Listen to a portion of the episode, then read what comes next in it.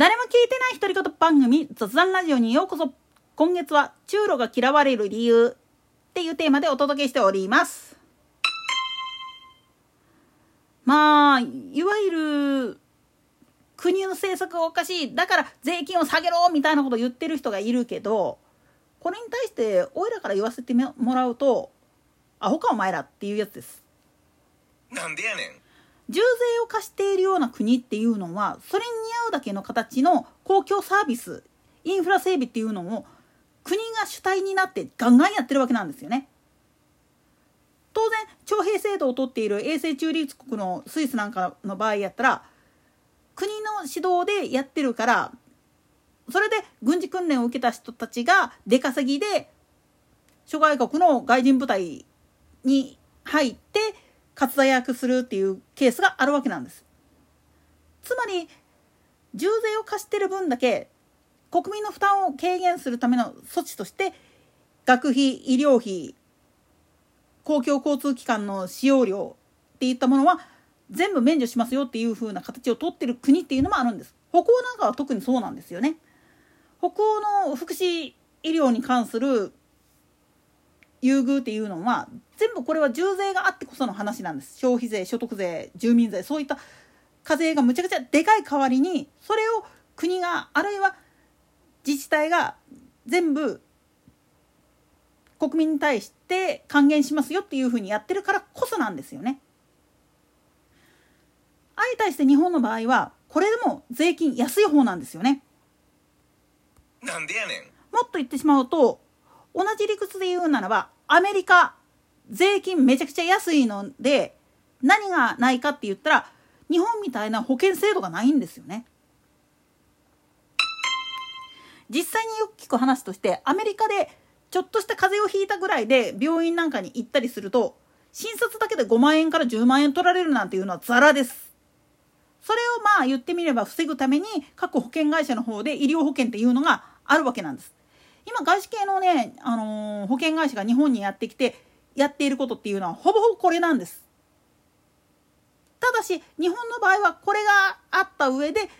国民健康保険っていうのが国の方で全員入るようにっていうふうに指導されていてそれを払う義務があるんだけれどもそれのおかげで実は保険料で結構 がっちりなんていうケースもあるわけなんですよ日本の場合だと。なんでやねんところが海外っていうかアメリカなんかの場合はこれでは間に合わないんですよね。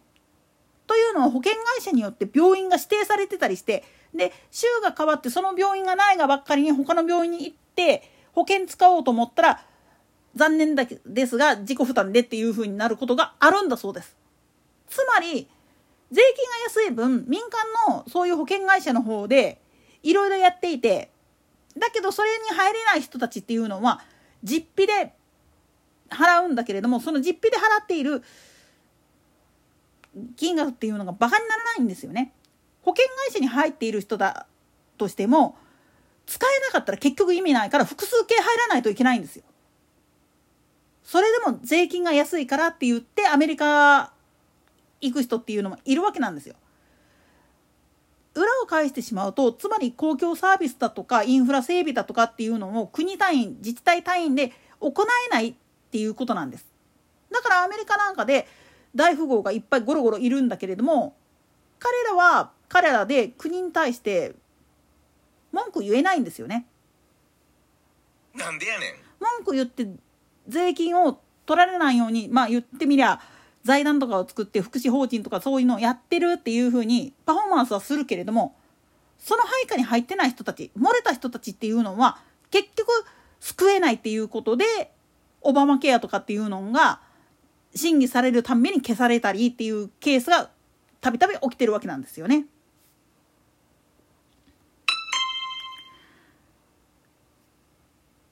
で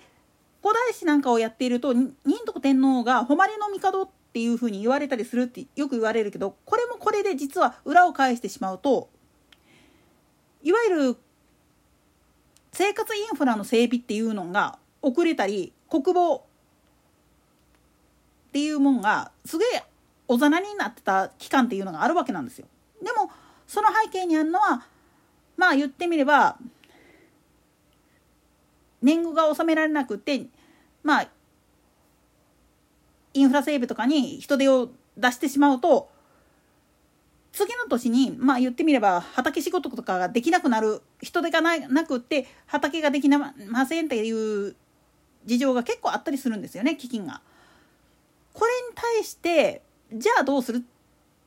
インフラ整備を先にするか国防を先にするか国民の生活を先にして他のものは全部おざなりにするかっていうふうにやった時に仁徳天皇が選んだのは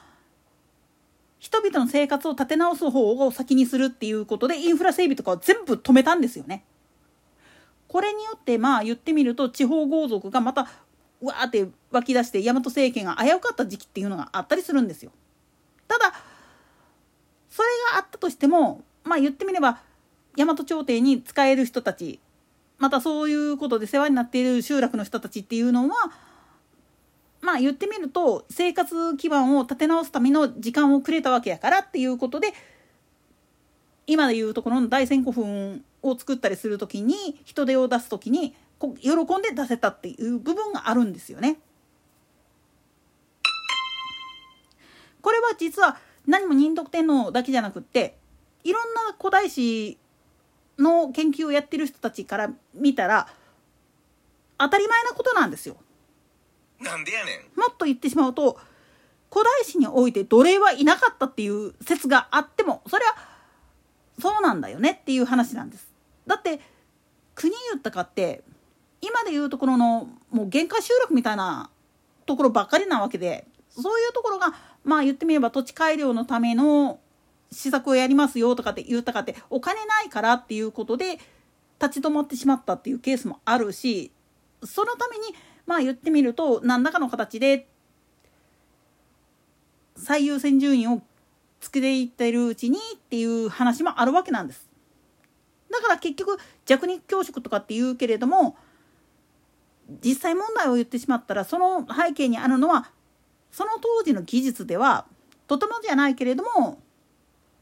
国を豊かにするっていう基盤を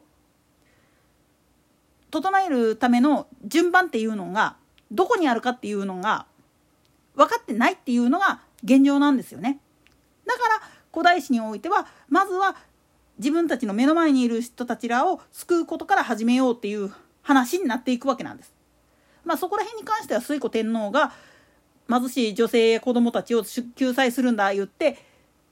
年貢の一部をばらまいたなんていう話にもつながってくるわけなんだけどね。といったところで今回はここまで。それでは次回の更新までごきげんよう。